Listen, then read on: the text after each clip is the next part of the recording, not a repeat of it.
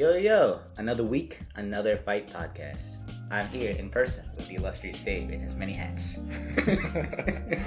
How's it going, everybody? um, it's been a hell of a two weeks, or not two weeks, excuse me, weeks. We've been doing this weekly. It's, it's there's been so many events. It feels like it's been a month in, in fight time with all the events that we've had. We've had Bellator, we've had PFL, we've had one, we've had UFC, we've had uh, a top rank card, like just event after event after event. I guess we should start with what happened most recently, right? Yeah. So let's start with the the man of the night, the, the champion, the number one middleweight in the world, Israel Adesanya. What do you think? It was a good performance. It wasn't like not spectacular in like the Izzy sense, but you know, he did what he needed to do and he looked good doing it. Agreed. Like, I think he he did what he had to do, and it, I don't think Marv Vettori ever really had a chance. There was one moment which I was scared. Like, I like I think Marvin got him down once and was like beginning to get some work in on him, but even then, the takedowns were mostly harmless. Yeah, I think he had like he had like two potential like sub opportunities in that, that sequence I think you're talking about. yeah, but, exactly. But one of them I think Izzy put himself in that position, which is Mm-hmm. weird. But other than that, like yeah, Izzy pretty much had complete control over the fight. He got taken down a few times, but he got right back up most of the time. And you're gonna get taken down. It's a fight where takedowns are legal. Like it happens.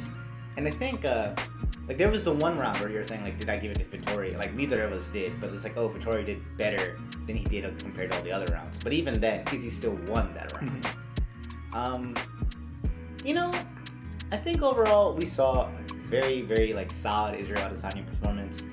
We didn't see anything new, which I mean, I, we don't really need to see anything new at this point. He's at 100 kickboxing matches, uh, and he's not about to become like a jiu-jitsu specialist overnight. But it, it's it'll be interesting to see if the division can catch up with him, because I'm not sure they can. Yeah, it's he's just such a. I want to give him more credit than saying that he's a specialist because he is a mixed martial Sure, artist. no, for sure. But like his kickboxing is just on a completely different level than anyone else in that division, and maybe potentially even around that division too. I mean, he did just lose to Jan, but that was a lot. There's a lot more to that than just the kickboxing. Right, exactly. But I think in and around that division, aside from like Wonder Boy, there's no real. There's no one. He has no peer in Yeah, striking. Exactly. There's no one that's on his level, right, of technicality. Um, and like, yes, with we'll talk about Jan in a second because I think it's important to bring that up. But what's interesting is he did call out Whittaker. Whittaker did look great in his last fight. The last two. Yeah, much better than he did against Izzy. Do you think this, if he gets this rematch and it is in Auckland, which I think would be really cool, do you think Whittaker fares better? I think he will. I don't think he wins, but I think you know Whittaker has always said that when he around the time he lost, and he had been he came off a, a year. A year off, A year injury, kind of like being mentally in a weird place. Yeah, I said. mean he fought Yoel Romero twice And right before that. those were like barn burners. That's Yeah. when Yoel Romero was Yoel Romero. Like, Yeah, and like I wouldn't say it was life or death, but they, they were intense fights. they were pretty close. and uh, one of them he left him with that hernia injury, right? Yes. Yes, So, so you know, he's probably like contemplating like, yo, I just went to war with uh, a machine twice. Should I retire? Should I retire? Like Yeah. my body's messed up. You know, like to quote painful, my body, my body different. I'm breathing different. Um, you know, so I think him taking that time off after the Izzy loss, sort of reevaluating, and even probably like getting in the gym and maybe like not starting from scratch, but like so like getting used to like you know Moving again. moving again, Yeah. without the pressure of like oh I gotta get ready for a fight. Exactly. Pro- and you know you can see you know his like he has like a pseudo karate stance too, and he was his movement is a lot sharper than it was in the Izzy fight. He was pretty flat-footed in the Izzy fight, I thought. He looked tired. Yeah, Like he looked tired from the get go. He hasn't looked tired in his last two fights. yeah, and he's been. The Cannonier fight was three rounds, but the Gastelum fight was five. Five, yeah. And he looked good all five rounds. He didn't look tired. He didn't look exhausted or mentally off. So I think if he is there, and it seems like he's there, he seems like he really wants this fight. It should be interesting because I think he's probably the second most skilled guy in the division. I would say behind Izzy. Yeah. behind Izzy, and Izzy striking is better, obviously, but I think he has enough skill in that department to keep up with To him. hold up, yeah. He kind of like he has he kind of it's talking about the karate stance. He kind of has a similar approach to MMA that Jan has. I think. That's why exactly perfect. Yeah, that's a perfect segue. He it is kind of similar to Jan's, right? Yeah. Kind of like he does what he needs to do. He's good in all areas. He has some strikes that are very powerful. They don't call him Bobby Knuckles for nothing, and he has good takedowns, good takedown defense. Very like well-rounded Mhm. person. Like if you were creating a character, he would be the character that's kind of good in everything. Right. You know? Yeah. I think the big difference, obviously, is the size. I think. Jan is huge. I think if Jan was a 185 pounder, it might not have been as easy. It might have been hard for Izzy, but it, I don't think it would have been as the takedowns and the keeping him in the positions yeah. wouldn't have been as easy as we saw with Vettori. Right, exactly. Because you know, I think Jan is far more skilled than Vettori on the feet, in my opinion, and has far more power than Vettori in terms of that back Mhm. kick. Because just you know, but who knows how Jan would do at 185? That's never going to happen because Right. Jan is too big. Now, what's interesting is the only person to ever give Izzy a real fight in middleweight division is Kevin Gastelum. Yeah. Right, that is the one time where you're like, you know what, Izzy won this, but this was a war, and Izzy had to dig deep, and he got knocked down, and yada yada yada. Kevin Gastelum generally fights the level of his opponent's strength, right? Like that seems to be how Kevin Gastelum operates, which is really weird, right? I would say that prior, like Izzy fight before. I think personally, I think that Izzy fight took a lot out of Kelvin Gastelum. Uh, Agreed, right? But what I'll say is like Whittaker, he didn't like starch Gastelum obviously, but like he was very much in control, even with Gastelum trying his best. And you know, MMA math doesn't work, but I think that also lends itself to the idea, to what you're saying, that this will be a competitive fight. That Izzy probably will win, um, but that that is what might happen. You know, like it might be a repeat of that Gastelum fight in a certain extent. Yeah, but it'll be yeah. I hope it is. I, I feel like I think a lot of people are going to count out Whittaker because of the way that he lost the first fight. But I also think that if he is focused, if he is prepared, and mentally he's there, that could be an instant classic. Especially you know being in Auckland in front of fans. You know, um, it's not. I presume it's not that difficult for Australian fans to get to New New Zealand. Zealand and Yeah. they- they're pretty much good on the COVID stuff too, right? Like Yeah, I think New Zealand's a little bit worse than Australia, who has it under control, okay, and that's why Izzy mentioned the COVID thing. But okay. it should be fun. I, I kind of wish, like we talked about this offline. I wish it was like boxing, where the pay was a little bit different. They get pay per view points and stuff like that. Well, I think they some I think they do get pay per view points, right? I think. I think the champion does. Yeah, I, th- I think the champ does, oh, but only the champ. yeah, because it's like that's a big fight for the Oceania region. That is, I think, the biggest fight ever in the, the history, right? Would be the, would be these two, Yeah, and it, unless there's two boxers from New Zealand and Australia that I don't know about. No, I mean, yeah, it- Uh, the biggest fight in that region with fighters from that region. I Yeah. think, I think Ron, Ronda fought over there. It was really big. No, no, it's big, but like from that region, yeah. And it's just like that would be huge if they could get like gate money, like boxes get pieces of the gate, Gate money. and pay per view points and stuff like that. Would be like that's like a potentially like a generational wealth kind of thing happening, and especially with two guys in their prime. Which is funny because Whittaker's two years younger than Izzy. Izzy plays young, right? Oh, Yeah. one thing I wanted to mention is like Izzy plays young in the sense that he's a middle schooler. Yeah, right? like Linkin Park, Naruto, uh, like anime Funko Pop things, like everything, like PlayStation games mask. Like that was like a that was like a video game mask, right? Yeah. Ghost of Fukushima or something. Fukushima. Something. Yeah. I, I don't play. I don't play it either. Regardless, he is a middle schooler mentally. And it's very interesting to see that play out in his aesthetic. And like, even the way he talks trash is kind of middle schoolish, which is kind of funny to me. Yeah, you know, he has like, you know, the the Naruto curse seal on oh, his stomach. And it's like it's cool though. Yeah. Like I like it. He nicknamed his Lamborghini Kurama. Uh, yeah. So he really is into that shit. yeah. But it's just Which like, is fun. I mean, I, I think like No, it- life's too short to be Of, of course, Stuck. of course, it's, it's, it's, it's not a bad thing, but it is interesting because he he almost cosplays as being young, Yeah. right? But he's not that young. He's had like 90 something kickboxing fights. He's over 30, I think. He's 32. Yeah, 30, Yeah. 32. Like, he seems like he's like, oh, uh, like a young 20 something, but he knows what he's doing. He's a grown man. Yeah. Yeah, I'm excited. I hope that happens. I'm really excited for that fight. Yeah, that would be a lot of fun. Um, so moving on to the next fight, which was also a lot of fun. Uh, Viva la Mexico! Brandon Moreno beat Deiveson Figueiredo last night, and it was it was a good fight. It was like the first one. Yes, it was. It was. Except there was an ending. It was. I don't know. Some I don't really know much about Brandon Moreno, like as like a person. Seems like a great guy. But yeah, but something was like it was always like, yo, I'm really happy for this guy winning this belt. Yeah, Is he the first Mexican? he's the first Mexican at UFC UFC, champ? Yeah, that that's his big thing. That's crazy. He beat Yair to it. That's I don't think anybody could have predicted He that. beat Cain Velasquez. Like oh no, Kane, Kane. Yeah, Cain. no, Cain Cain Velasquez was uh He was heavyweight champ. He had three title defenses. He's the most title. Yes, yeah, yeah, yeah. He had no two. he, two. Yeah, he had Yeah. two. Yeah, but was Cain Velasquez born in Mexico? I don't can't know. remember. I think Cain Velasquez was born in Arizona, so I think I think this is the first Mexican-born champ. But I could be wrong. Um.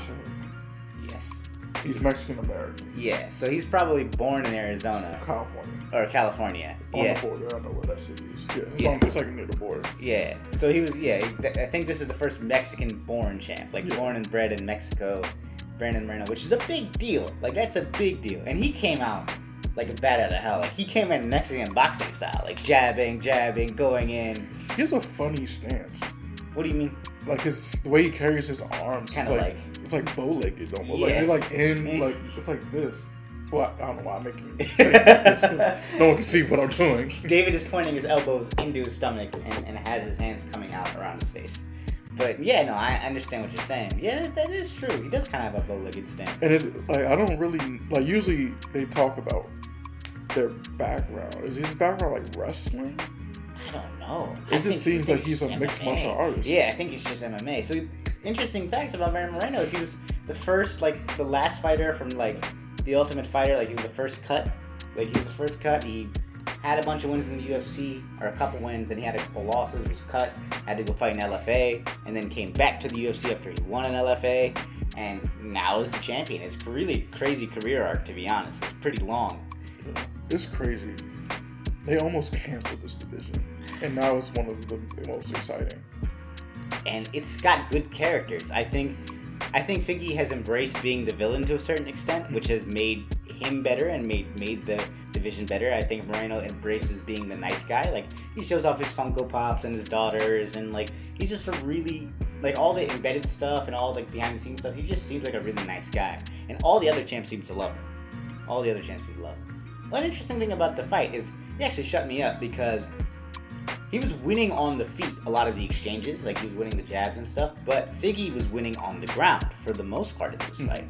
And like I was like, man, Moreno should really stay off the ground because it seems like Figgy's just better at jiu-jitsu. And up until the submission, up until Moreno got his back, Figgy was doing all the right things. Every time he went to the ground, even when Moreno was on top, Figgy would just use his butterfly hooks and get to a dogfight position and sweep him. And I was like, oh wow, there's like levels of difference here. But once Moreno got that back after the after that nice jab, man, he he finished it and shut me up. Like that was a good choke. Yeah, I'm happy for him, man. It's just, I don't, like I said, I don't, I didn't watch the embedded or anything. I just like, I don't know. He just Like gives nice off dude. good Yeah. It vibes. just seems like a nice so dude. yeah, like I'm happy for this guy. But from a technical perspective, like this is a very interesting division. Both these fighters are super high level. Both of them are doing super high level things. It's beginning to look like the lower level weights are the lower weight classes in boxing to a certain extent. And like I feel like Moreno, like we were talking about, we didn't really know what his martial arts background was, so we just call him a mixed martial artist. He's kind of like one of those guys, those new guys that are just like, I'm learning mixed martial Martial arts. I'm not learning boxing and adapting it to MMA or jujitsu and adapting to MMA. It's like I'm learning everything at the same time. Yeah, and putting it all together at the same time, which I think that's the way the sport is headed. You know. Um, so the the next thing that we should probably talk about, well, I guess the next thing to talk about is Nate Diaz. Nate Diaz and Leon Rocky Edwards. And I'm gonna go ahead and say this right now: British fighters suck. British fighters suck. You can hate on me in the comments. British, the last good British fighter was Michael Bisping. And Tyson Fury. I guess you have to give him his due, but still, the last good. Josh Taylor. yeah. Okay, maybe British don't suck. Maybe that's that's, U- that's UK. It's not British. Yeah. Maybe that's a massive exaggeration, but still, this this fight stank it up, but it was really fun. Yeah. Which is really weird to say. Like it was both a bad performance by Leon and a win, a weird performance by Nate, but still good at the end.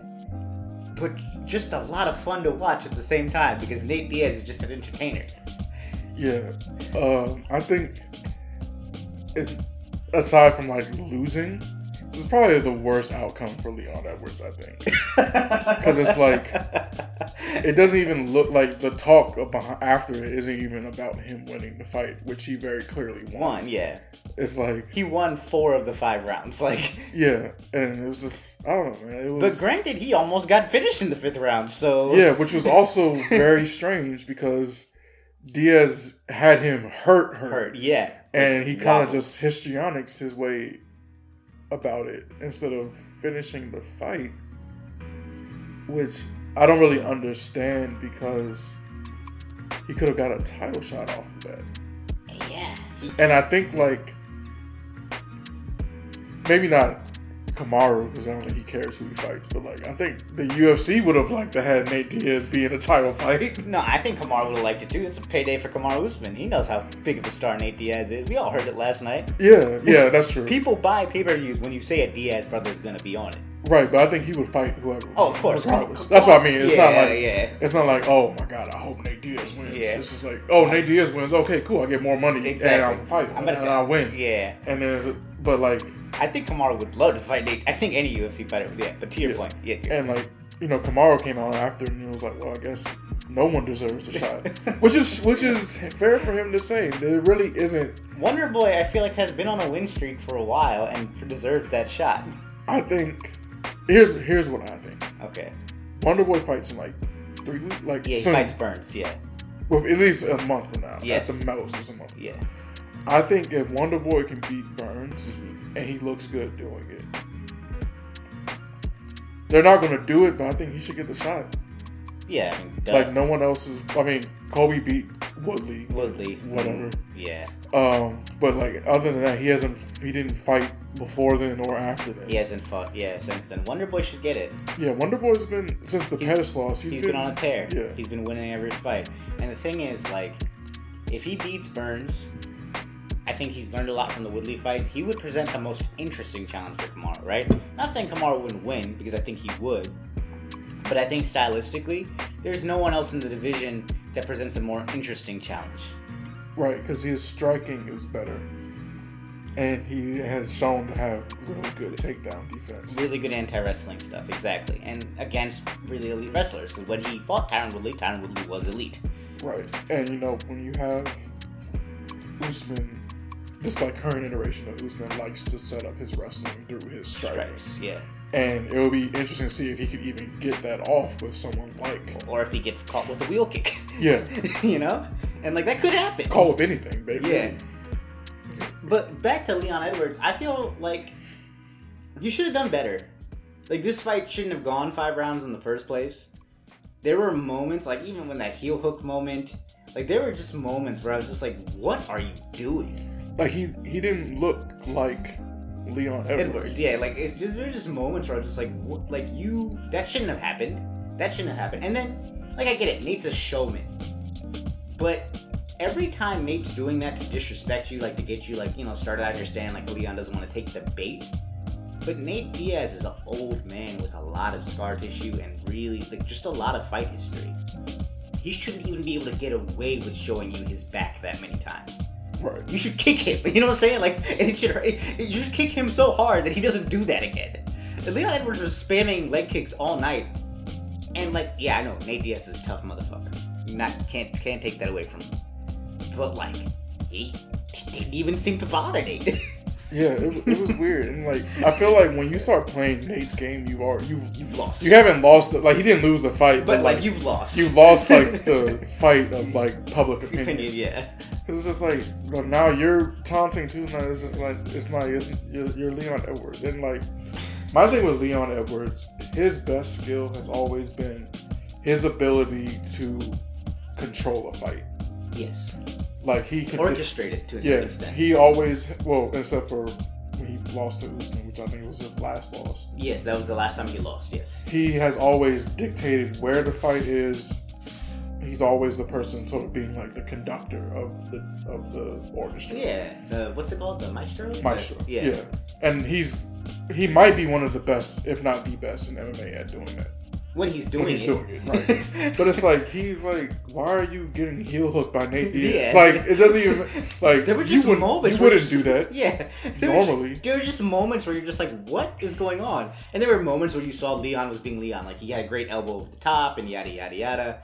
But maybe, maybe the mental shit got to him. Like, I'm not, you know, like, people love Nate Diaz. And that crowd loved Nate Diaz. Like, maybe that overtook him and he wasn't really ready for it. 'cause it's been a long time since he's fought in front of a crowd. Mhm. You know, maybe the mental aspect of it, maybe we're discounting it. Again, Leon won. We're not saying Leon's not a good fighter. Yada yada yada. It's just like I we expected Leon to finish his shit in three rounds. Yeah. you know? On paper, it shouldn't have even been like a competition. exactly. Which is no slight to Nate Diaz. It's just he's old and he's been through a lot of fights. and Leon is really, really good. good. And yeah, and one of the top of the division right now, or theoretically. But maybe we're not giving Nate enough credit. You know, maybe Nate really is that tough. Maybe that boxing pressure got to him. Maybe we're just not giving Nate enough credit. Yeah, he was doing good things. He was landing his strike, his strikes. Mhm. He, um, Leon was definitely biting on a lot of feints, Yeah. and like Nate is like, you know, we always talk about you know, he's old and whatever. Yeah. But he's tricky. Like not even like with like the his, histrionics. Like he's a tricky guy. Uh, like yeah. there are world like Andre Ward like I bring him in to spar because he's tricky. And he forces me to have to like think, Think, about what I'm yeah. doing, and it makes me better. But the thing is, here's the other thing. I agree. Nate Diaz is a legend for a reason, but he's not even at the right weight class. Leon is huge compared to Nate Diaz. Like Nate could make 155. Like you know what I'm saying? Like I, I just think again maybe we're just not maybe I'm not giving Nate enough credit here. Leon with the size advantage, the strength advantage, and the speed advantage should have put that away. Yeah, he should have. But you're right, Nate is tricky, and Nate is really, really good at jujitsu, really good at fighting, and just tough as hell. So, again, more, a lot more credit to Nate, and good on Leon for winning. I'm not sure what happens to him next because he's not getting a title shot. I can see Give it to Colby. Actually, the title shot going to Colby in the winner of Burns and Wonder Boy gets Leon, and that's the next. No, no, no, no. I'm saying give Colby Oh. to Leon. Make Colby earn it. Give Wonder Boy to Usman If he wins, if he wins. If Burns wins, you could you could give Burns a rematch, I, guess, it. but I don't I think, think they you- will. I think if you lose to the champ, you need at least two fights. Exactly. You need two wins. So my my opinion is give Leon to Colby.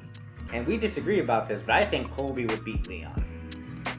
It depends on what Leon shows up, because I think that Leon has the tools to beat Colby with his takedown defense and his strike. His striking is way better.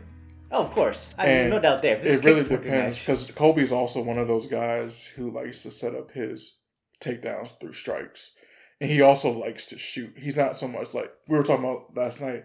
Nate was getting in clinch situations with Leon and sort of dominating those. those, which is kind of wild. But anyways, Yeah. yeah. Colby's not so much of a clinch wrestler. Or he does, he can do it, but he likes to shoot. I, I I think the problem for Leon though is Colby can do what Usman did to Masvidal in the first fight, right? Where he just said, you know what, I'm stronger than you, I'm better at uh, grappling than you are. I'm gonna hold you and I'm gonna win. Yeah, And I think Colby can do that to Leon. he won't do it though. Yeah. Okay, maybe. Uh, I'm, I'm saying he can because he has smart coaches. Like he's with Masters right now, Masters MMA. Um, he can do it, and if he stuck to that game plan, he would beat Leon. based on Leon last night. Yeah, that would be some elite level villain shit though. If he shitted on Usman for doing, Doing it. and then he just did it. I mean, you know, Colby Covington is a villain. Yeah. But yeah, this is not. A, I am not a fan of Colby Covington. Don't get it twisted. I'm just, I'm just calling facts for what it is. Um, but yeah, no, I think that would be the interesting fight to make though. Yeah, Because, like you said, you need two fights. He's beat Tyron Woodley. He needs one more. Leon clearly needs one more before he gets a title shot. yeah. And so, And you can't beat Colby. You're not beating Usman. exactly. So there you go. You know. Yeah, that's cool. And then, all right, the other disappointing performance of the night. Belal Muhammad beat Demian Maia, but once again, this did not look good for Belal Muhammad. It's not his fault though. I think Demian Maia, Maia is a very much like a spoiler Yes.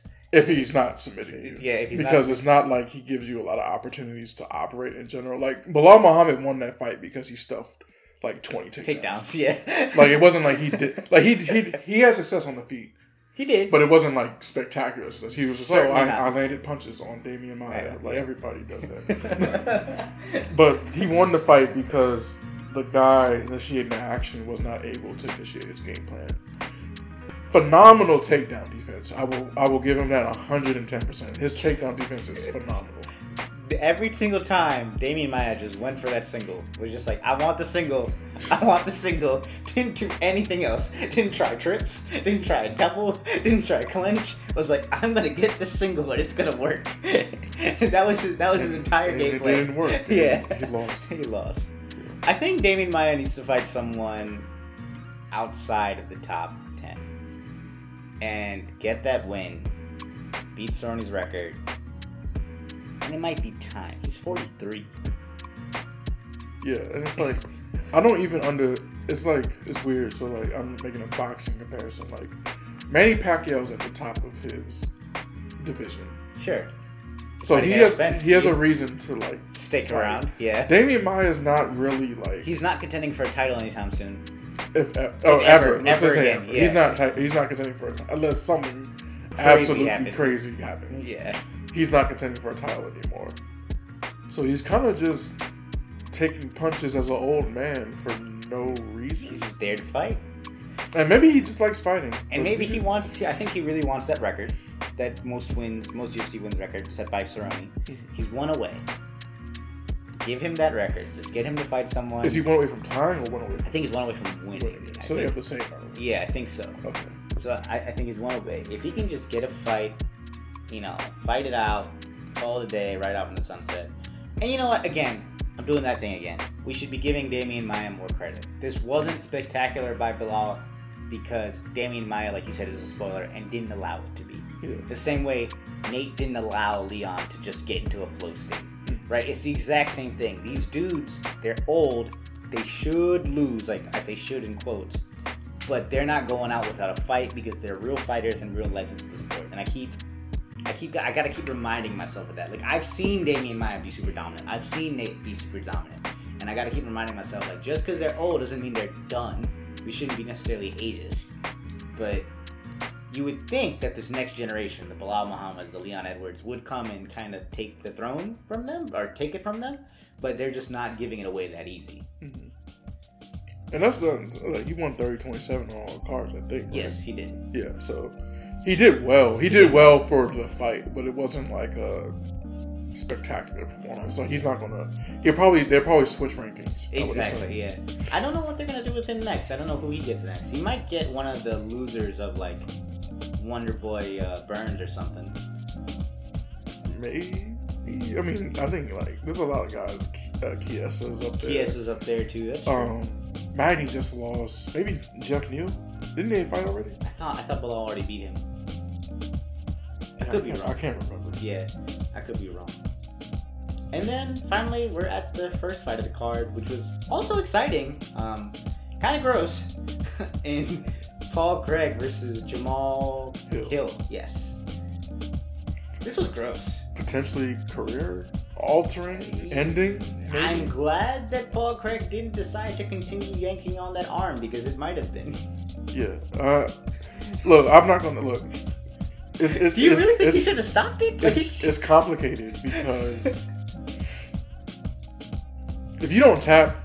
I think it's free reign to do whatever you need to do at that point. Sure. But I'm also like, for me, and maybe this would cause me to lose a fight if I ever Decided to, to get in the ring. If I dislocate your elbow as like a human being, I'm probably not going to pull on it anymore.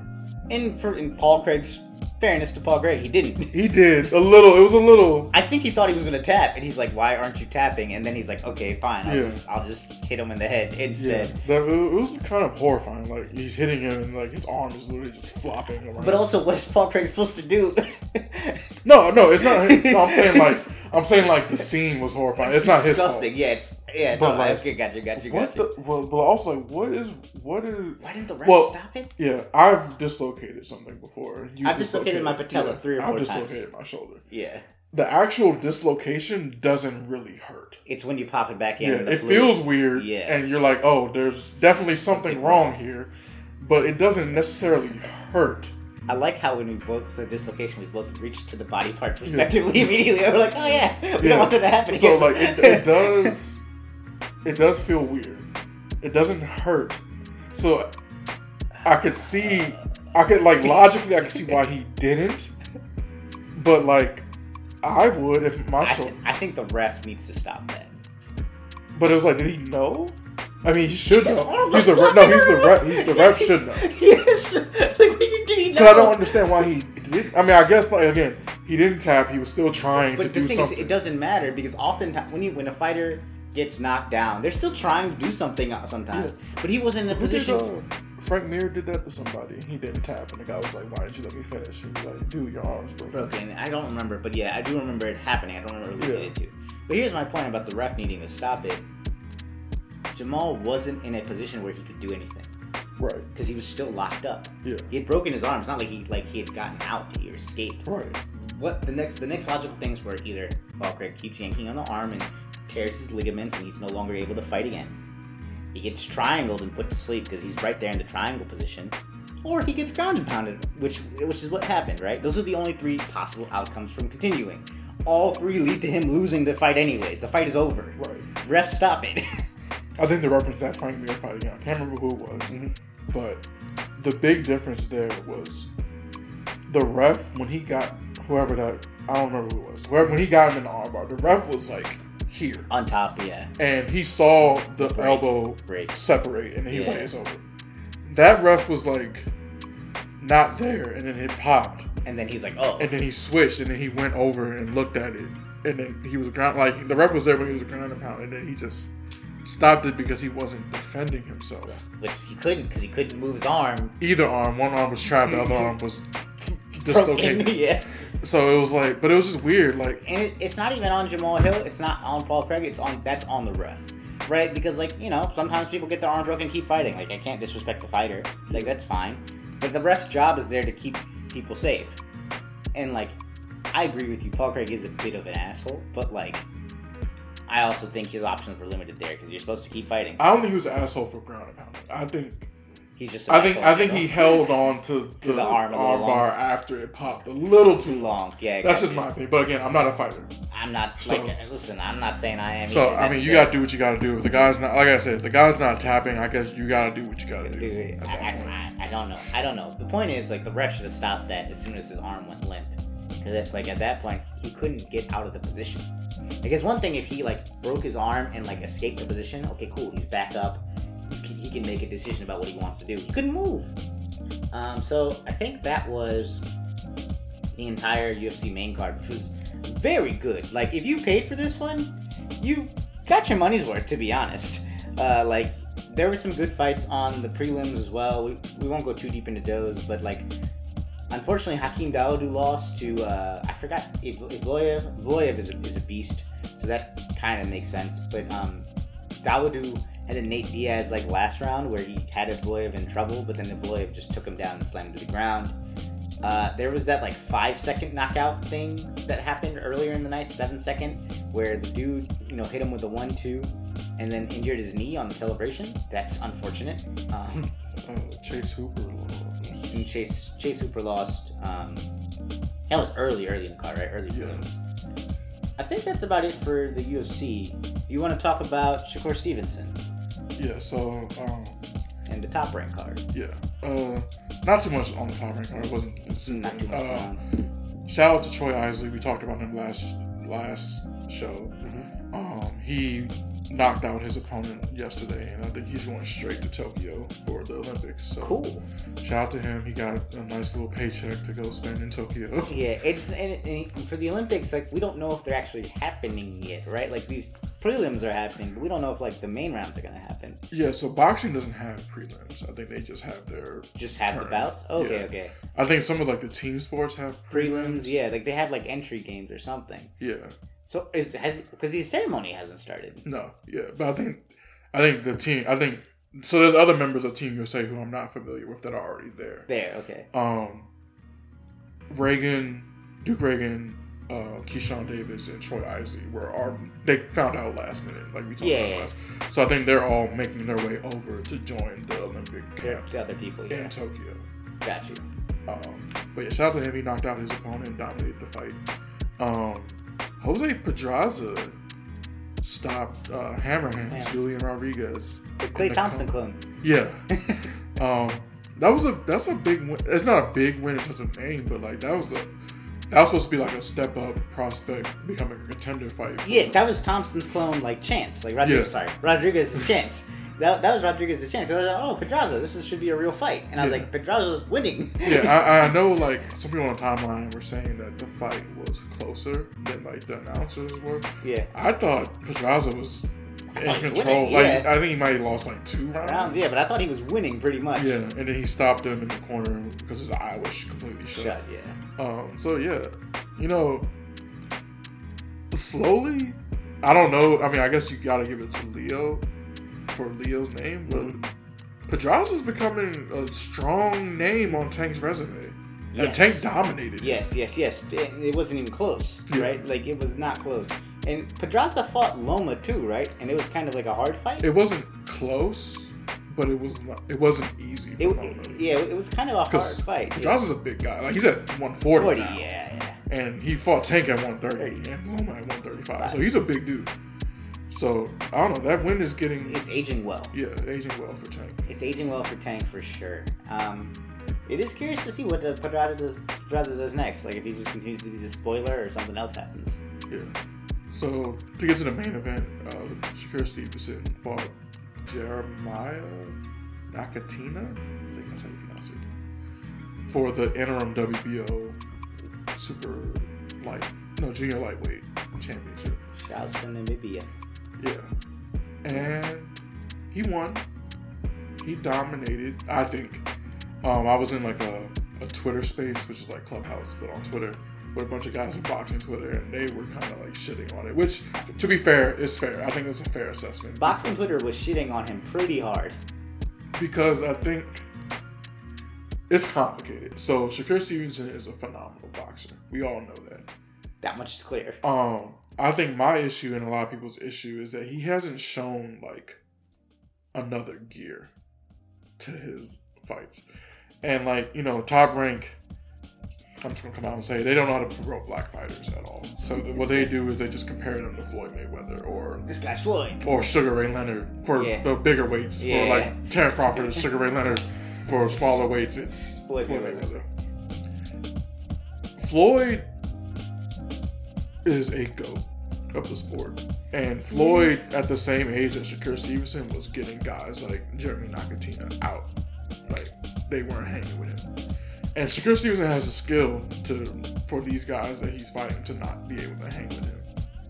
Like, that he should not have gone 12 rounds with that guy. I, point blank. And part of I don't know. There's a lot of people talking about like space. We're talking about like whether he has that like dog in him, like that Ter- like Terence Crawford has, or even like Floyd, like young Floyd. Well, I think old Floyd got the dog in him too, but like those guys that are like, if you're not on my level, I'm getting you out of there and going home. And you know, I don't know whether he has that. It hasn't been shown. And the reason why I think he hasn't been shown is because he hasn't fought anybody that's on his level or not on his level but is not or is not willing to like give up. What do you mean by that? You saying you're saying Nakatina, Nakatina gave up? He didn't give up, but he just wasn't he was content with just Just stand there. Like I'm not winning this fight, but I'm also not really getting. I'm getting tagged up. I got dropped, but he wasn't like in danger. Like Shakur didn't put him in danger. I'm confused about this. He got dropped multiple times in the He fight. He dropped once. The second one was a slip. Okay, it was it was considered a slip Yeah. because like some people were saying, oh, ref didn't credit him with a with a knockdown, got a knockdown. I thought I thought it was, but I didn't really care too much because it wasn't like it didn't change. it didn't anything. change anything. Okay, I got you. And it was a, the ref was a little weird, right? Because the whole like southpaw versus orthodox thing. I've never seen a ref do that ever. Yeah, like I've seen them say watch the feet, Yeah. but like I've never seen it be like that prevalent in a fight. Ever. Okay. That was weird. So there was some weird moments. Yeah. Um, in my opinion, there's two things. One, his trainer is Kay Koroma. Okay. Kay Koroma is a phenomenal amateur, amateur boxing trainer. I don't think he's a good pro trainer. Just because the rule sets are different, the styles are different. And I don't think he doesn't have that. There's just like, I feel like when you have professional fighters that are good one way, Mhm. Some guys are just content with him being that way. Like Shakur could box his ass off, Right. and he could probably. I don't know whether he could do that against like the elite elite guys, hmm but at this level, if they're not the elite elite guys, I don't think that anybody can outbox him or put him in danger. Right. So I feel like Kay Koroma is content with like his guys just doing that. Whatever they're good at, he just wants to keep them doing that. So he's kind of safe in a way. What you're saying. Yeah, but I feel like you have to teach guys to sort of step out of that comfort zone. Like he had a sorry, Shakur had a post fight interview with boxing scene or got a quote or boxing got a quote from him where he was like I took some more shots when I opened up to try to get him out of there and I didn't like that. To me that's kind of a red flag. Cause it's like you're a boxer. You're gonna get hit. Right. It's gonna happen. It didn't seem like, or maybe I wasn't there, so maybe he got hit with something that he was like, I don't want to get hit like that anymore. Mhm. But you're gonna have to step it up at some point, because like Oscar Valdez isn't gonna back down. Herring. is in- Herring isn't gonna back down, and Herring is big. That's a big guy. Yes. Um, even like a Miguel Berchelt He's not gonna isn't back gonna down. back down. I think like I at first I was always like, if Shakur and Tank fought, Shakur beats him easy. I don't think so. Tank might kill him. Yeah, I don't think so. Because if Tank lands on on Shakur, I don't know what's gonna happen. You know Yeah, what I'm saying? yeah. So it's like he has to get more comfortable with like the dirty work of boxing. I think for him to make that next leap, Leap. Right. Okay. Maybe. and he might not have the power. Cause I know I was again I was talking to these guys, and one guy was noticing like comparing him and Devin Haney. Devin Haney doesn't really turn over a lot of his punches. He likes to slap. He bit. him. Yeah. Shakur's turning over his punches when he's hitting these guys, And he's still some, not knocking them out. Some of the guys he's knocking out, some of the guys he's not knocking out. Yeah. So he might not have like knockout power, which to me, I've never been of the mind that you have to have knockout power to be a good boxer. I think you have to have respectable power. Like if I get hit with this, I'm like, oh, I don't want to keep getting hit with this. You have to have enough to deter the other person from doing the thing Yeah. that they want to do. And it doesn't seem like that's the case, but I don't know. All in all, I think like from a sweet science perspective, perfect fight. Chris Stevenson is really good at fighting. but it's questionable to me where he's going to be at the elite, elite level, where he's not he's going to fight guys that aren't willing that aren't going to aren't going to be willing to acquiesce to his style. I don't think he beats Herring if he fought like he did last night. I don't. Kind of my point. I think he can beat Herring because I think he's a better boxer. He's than better. Herring. He's more. He's he's. I think he's significantly more skilled than Jamel Herring. That that's kind of my point. But there. Jamel Herring, for a variety of reasons, just being a veteran, being a champion, being a veteran of the sport and a veteran of the, of the armed forces. Yeah. Like he has that mentality where he's not going to acquiesce to anybody. Yeah, that's what I was I was trying to get at is that Shakur can, outbox Herring, but I'm not sure if Herring will let him be self will let him outbox him. Yeah, You know because what Shakur was comfortable. That that's that's how I always feel. That's all I've always felt about him. If he gets comfortable and you're not going to make him uncomfortable, he's just going to do that all day. Right. Because he doesn't have to. He does. He feels like he doesn't have to, which is fine. I think that's perfectly fine as a boxer, but you're not going to be 100% comfortable all the time. And what happens when you're uncomfortable? Are you going to shut up? Are you going to adjust? And he hasn't been put in that position yet, which is why I think he should fight Miguel Pacho next. Mm. I would like to see him fight Herring because he keeps talking. Well, he's going to fight Herring. I think he's going to fight Herring next. is, is that is that confirmed? Is that like because he keeps saying that he's not going to? Herring still has the belt, so at least off the record or off like media, he has to have agreed to fight the winner of this fight because he still Yeah. has the belt. Well, I think that will be a good fight, and we'll see what happens. All right, moving on. There's a lot more events to talk about. Um, Douglas Lima is no longer the champion in Bellator. Yeah, he got Khabib. He- He got Khabibed by Amosov, and it was kind of like a almost routine like da- domination by Amosov. Like it wasn't extraordinary in the way Amosov did it. It seemed like a kind of another day at the office for him, to be honest. Yeah, he, it seemed like he took Gegard Mousasi's game Plan. plan and just implemented He's it. He's like, all right, cool. That's that's how you beat him. I'll beat him like that too. And I think like Lima is Lima is elite, but he got kind of played with there. You know what I'm saying? He got picked up, put down whenever he wanted to, and he couldn't do shit. He seemed a little out of it the last two fights. I mean, I, I will say this fight, he he was definitely like the worst man of the night. Yes, 100. Like he got dominated by him, but I remember in the Mousasi fight, he just didn't look all there. Right. I did not look all there. Um, I think I think the size bothered him a lot. Yeah, And I think in this fight, I think honestly, Amosov's strength bothered him a lot too. And the thing is, like Lima's a really, really good 170, like 170er, but it's not gonna, it's not gonna work. Like he can't, he can't beat Amosov. I, I how am I saying this? He can't beat Amosov unless he does something to address this clearly glaring deficiency. Mm-hmm. And I'm not sure if Lima's at a point in his career where he can do that. right. It was funny because I remember there were people before talking like, "Oh, you go to UFC and fight Usman." Oh man, Usman. Yeah, I think a couple years ago he would have beat Usman, right? I think I, this version of Usman, no way. I think a couple years ago, a little earlier in Lima's career, a little earlier in Usman's career, I think people had a point. But right now, not a chance in hell. Yeah, Not a chance in hell. Um, but he's really good. He just Amos Amosov is is better, and I think Amosov is gonna be the champ for a little bit of time there.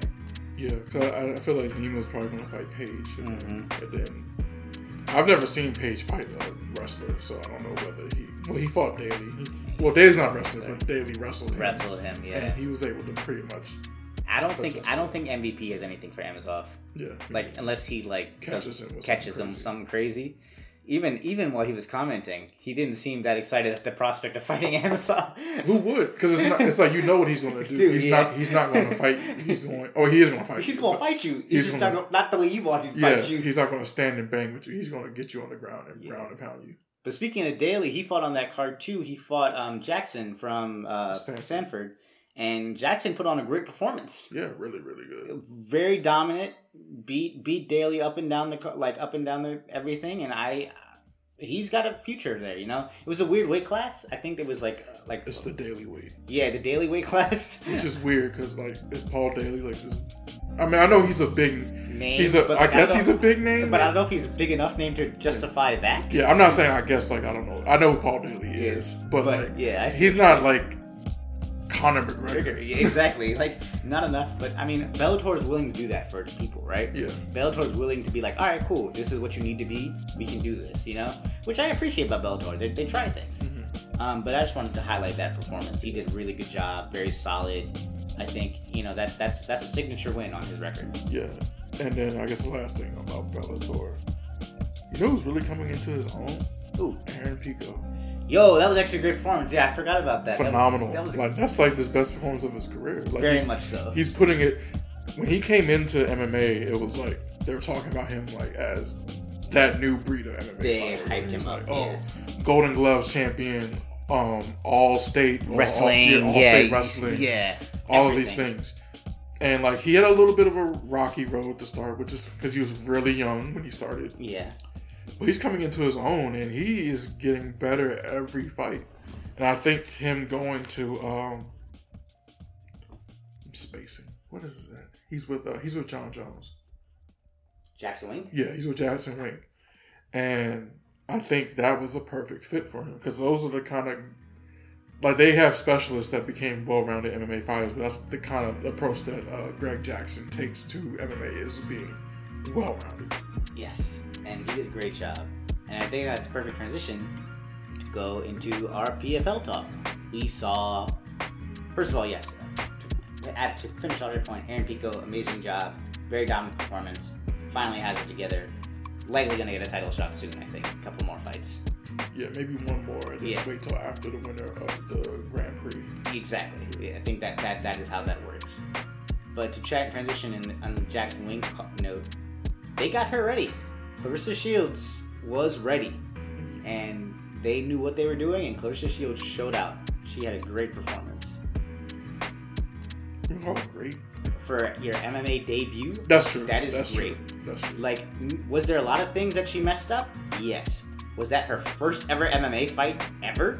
Yeah, she Yes. didn't have no amateur fights, yeah. she just Nah, she might have had like, yeah, no, she didn't have any amateur fights. We would have heard about it, right? Not any official ones, at least. Yeah. She might have had like a smoker fight in the gym, but like that's not the same thing at all. yeah. And Jackson Wink's pretty. They keep They keep things, yeah, yeah, exactly. Um, I yeah, I saw the whole fight. So I liked a lot of things. Um, one, if she can get the other aspects of MMA down, that striking is gonna carry her a long way because she can. Punches so fast, They're bro. fast and they cry. And it's like the four ounce gloves is just like, uh. So fast, bro. I Yeah. was just like, oh my god, like we have not seen that kind of punching power in women's MMA because she's bigger than most of the women well, we've seen. cyborg. Cyborg, The but cyborg, cyborg's also huge. huge. Yeah, she's like Claressa Shields is a better boxer than Cyborg. I, I think, I think if like Cyborg and her fought right now, obviously Cyborg would win. Yada yada yada. That's not the debate here. But Claressa Shields is a better boxer than Cyborg, and that much is clear in those punches. Um, her kicks look good. I was They look, they look solid. Yeah. Yeah, They- they not not like elite, Yeah, they look but solid. I've They- seen guys, I've seen people. with worse kicks. Yeah. I've seen Ben Askren, that you have. That um, you have. and I've seen people who like predominantly boxers sh- I've shifted to MMA like as like a career, not like as like oh I box now I'm an MMA Right. fighter, Yeah. and their kicks just don't They don't have Snap. the right snap. Yeah. like her kicks technically are sound. exactly. Yeah. Which so after one more repetition and stuff like that, I think she could probably be a pretty decent kickboxer. she's she's she's got it down. She's she's got the distancing down. You know, she's got like again the technique down. The power is coming. The power is coming. She is strong. Very strong. Like that is a strong person. She was fighting, okay, she wasn't fighting like an elite person, obviously, but she's fighting someone with a brown belt in jiu-jitsu under Lovato, and that's nothing to shake your head at. Prob maybe Probably top two top American. jiu-jitsu practitioners ever, Yeah. right? Um, you know, and I feel like what she did in terms of avoiding being submitted. Granted, I think the other girl, Elkin, did the wrong thing a lot of the times, which is very weird to say. Like she's much better in jiu-jitsu than me. I'm not. I'm not saying I know more about jiu-jitsu. I'm just saying I, I would have thought that she would have done a little more ground and pound to get to the submission that she was looking for, um, instead of just trying to go for the key lock over and over again against someone that's physically stronger than you. But regardless, that's not Claressa Shields' fault. Claressa Shields was able to power out of that key lock every single time. Because like every single time, what would happen in the first like three rounds, right? Maybe even four. You know, Elkin would get mount. It would look bad, right? Would, she'd get mount, but she wouldn't do a lot of ground and pound. She would try to like get the key lock, Kimura, mousetrap kind of system going, and Claressa Shields would simply say no and wrench her arm out and and and get up. Yeah, towards the end, like she kept them on. She kept her on the ground for a significant. Oh no, no, for sure. It's not like Claressa Shields was easily getting up. I don't want to. I don't want to Yeah. say that. It's that you would think Eventually, she would she would get up. You would think with Mount for that long, she would have gotten submitted. Mhm. Yeah, this is someone who doesn't have any belt in jiu-jitsu. yeah. Um, one thing that was really interesting to me, well, two things. One, you could see that the MMA fight IQ isn't completely there yet Not quite, yeah. because there was just like to me, there were situations where she could stuff the take. She stuffed takedowns in that fight, technically perfect most of the time. She sprawled, yeah. Sprawled or um, I guess I did sprawl, but like got her hips up and over, pushed her down. It got the underhooks, yeah, Yeah. yeah, yeah. But there was like moments where she was like, "Oh, I got her on her back. I'm going to mount her," and it's like you don't have to do that. You don't have to rush. I think she's got to learn how things feel, right? Um, and that just comes with time. Like I'm sure she's drilled them, but that just comes with time. Like she got swept a number of times from the bottom. Mhm. Like she would like have her Elkin hurt, so Elkin would go down, and Elkin would sweep her. And I think she just Claressa Claressa didn't understand what that felt like. You know what I'm saying? Like until you feel like what an elevator sweep feels like or a scissor sweep feels like, you kind of don't know what's happening Right. and you're just like, whoa, whoa, whoa, whoa, and next thing you know, you're, you're, you're you know, you're, you're, you're on your back. Right. So like, I think as she learns what that feels like, she's strong enough to stop it and slow it down. Mhm. Now, I think if her and Elkin fought like ten times, I think Shields only actually wins like three out of the ten, to be quite honest. Um, but doesn't matter because it was one of the three out of the ten. Yeah. So I think she's probably about two to three years away from being competitive, like competitive at like the top level, or even like the PFL. Yes, I think I think she she needs to be kind of like in boxing, right? You kind of guide your prospect. Yeah, I'm hoping that they're not rushing her to Kayla. I don't think that they think will, think but that division isn't the deepest. the thing is, I think Shields is too big. This is a problem, right? There's not too many girls she can fight. Right. They have a they have a fair amount of 155 pound women in that division. Yeah. But at, to me, it's gonna be like at a certain point, if she gets through all of them, eventually, like maybe they maybe they bring her like two fights a year, so that Exactly. she's, she's not going through them. Exactly, because if she gets through them all in a year, even in a year, she won't be ready for Kayla. Yeah, You know what I'm saying? and to be honest, maybe two to three years, she might not ever be ready for Kayla. they, yeah. To be frank, like it, it's unfair to say that she will ever be ready for like the Amanda Nunes's or the Kayla Harrison's world because these people are been doing MMA for a lot longer, Yeah. and their skill set is designed more for MMA. You Yeah, know? and and their primary martial art is probably a hard counter to her primary martial art. Exactly, right? So it's unfair to have that expectation, but what she has done and what she is doing is really fucking cool. Yeah, you know, sure. This is the coolest thing in terms of like the cross martial art pollination that I've seen in a while. You know what I'm saying? because it's not like the YouTube boxing where it's like this is clearly a cash grab and it's not like serious. And it's not like when James Toney fought Randy Couture, Right. or even when it's even not. It's not really even like when Conor fought Floyd. It's not. Like this is someone who is like, I want to be the greatest female mixed mar- uh, female martial artist of all time. The greatest. Yeah. I've already done, I've done that in one sport, and I'm still going to continue to do that in that sport. But I want to challenge myself with another sport that also will probably pay me more. Yeah, which is kind of sad, right? Because like the thing is, if women's boxing paid well, of course she wouldn't be doing this, No, which is kind of. I think two things. I think if women's boxing paid better, and if there was more ch- opponents around her weight, weight class. Yeah. Because there are phenomenal women's boxers. They're just, much they're lower just class. not in her weight class. I mean, she's gonna run into that problem in women's MMA too, right? Right. Because she, like, she's Whaley's never gonna be able to fight her. Joanna's never gonna be able to fight her. You know what I'm saying? Like a lot, a lot of it is a, it is talent heavy towards the lower weight. And I don't even think if somehow she ever wasn't able to fight Amanda Nunes, that's gonna be at a catch weight. I don't think. Yeah, I don't. she, she can't make 145. she's 145, not right? making 145. Yeah, She's she allegedly said that she could make 147. I'll have to see it to believe it. Yes. And that's not. I'm not calling her fat or nothing. I'm just. Saying she's, she's just big.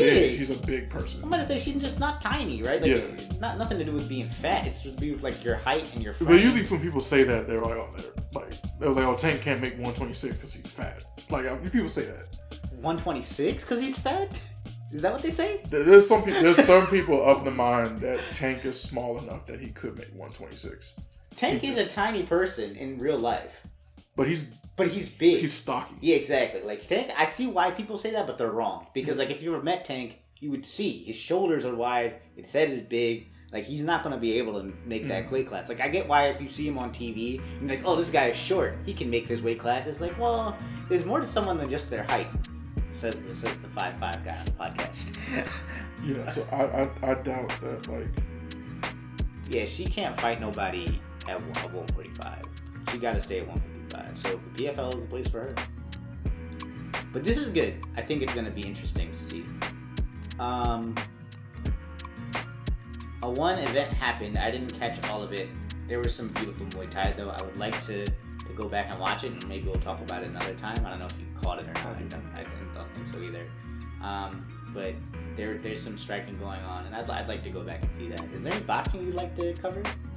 um I feel like there is That a happened? fight next week. Is that Oh, you want to start covering stuff for next week? Like, yeah? There's no other um some British guy got upset by a, an Argentinian fighter.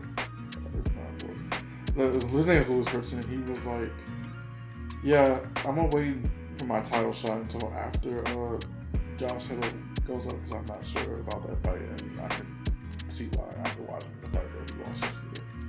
um, the the Triller fight card with Teofimo Lopez is next week. Oh, interesting. Yeah, that's that's actually a big week. So Jermall Charlo's fighting his On that card? no Jermall Charlo's fighting on Showtime. Okay, okay. There's a Triller card with Teofimo Lopez and Inoue is fighting on Top Rank, which is also weird. Um, Lopez also restructured his deal with Top Rank, also weird because I thought that would be Yeah. irreparable. Um, so that's a big weekend of boxing next week. Wow, so Charlo, Monster, and Lopez are all fighting. Yeah, That is a big and then. Lomachenko's the week after. That's. Um, What's on the docket for MMA next week? You know?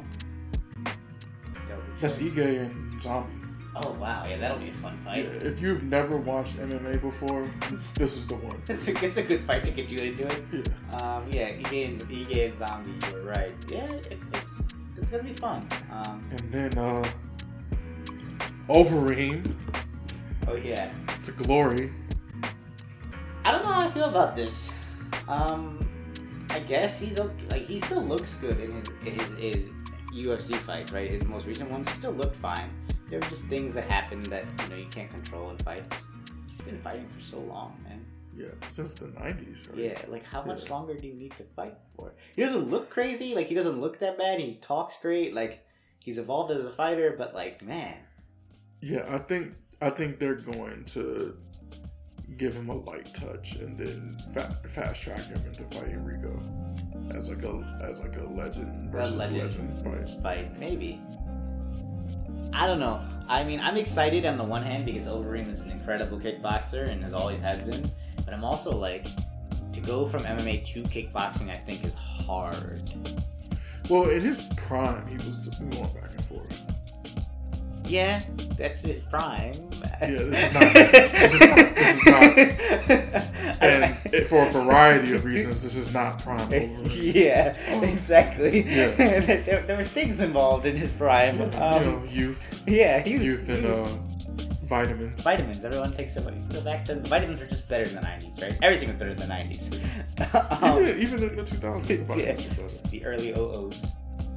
But I think that's it. I think that's all we got this week, right? Yeah. Alright, well, feel free to like, comment, subscribe, tell us what we did wrong. Yada, yada, yada. And uh, peace and love. See ya.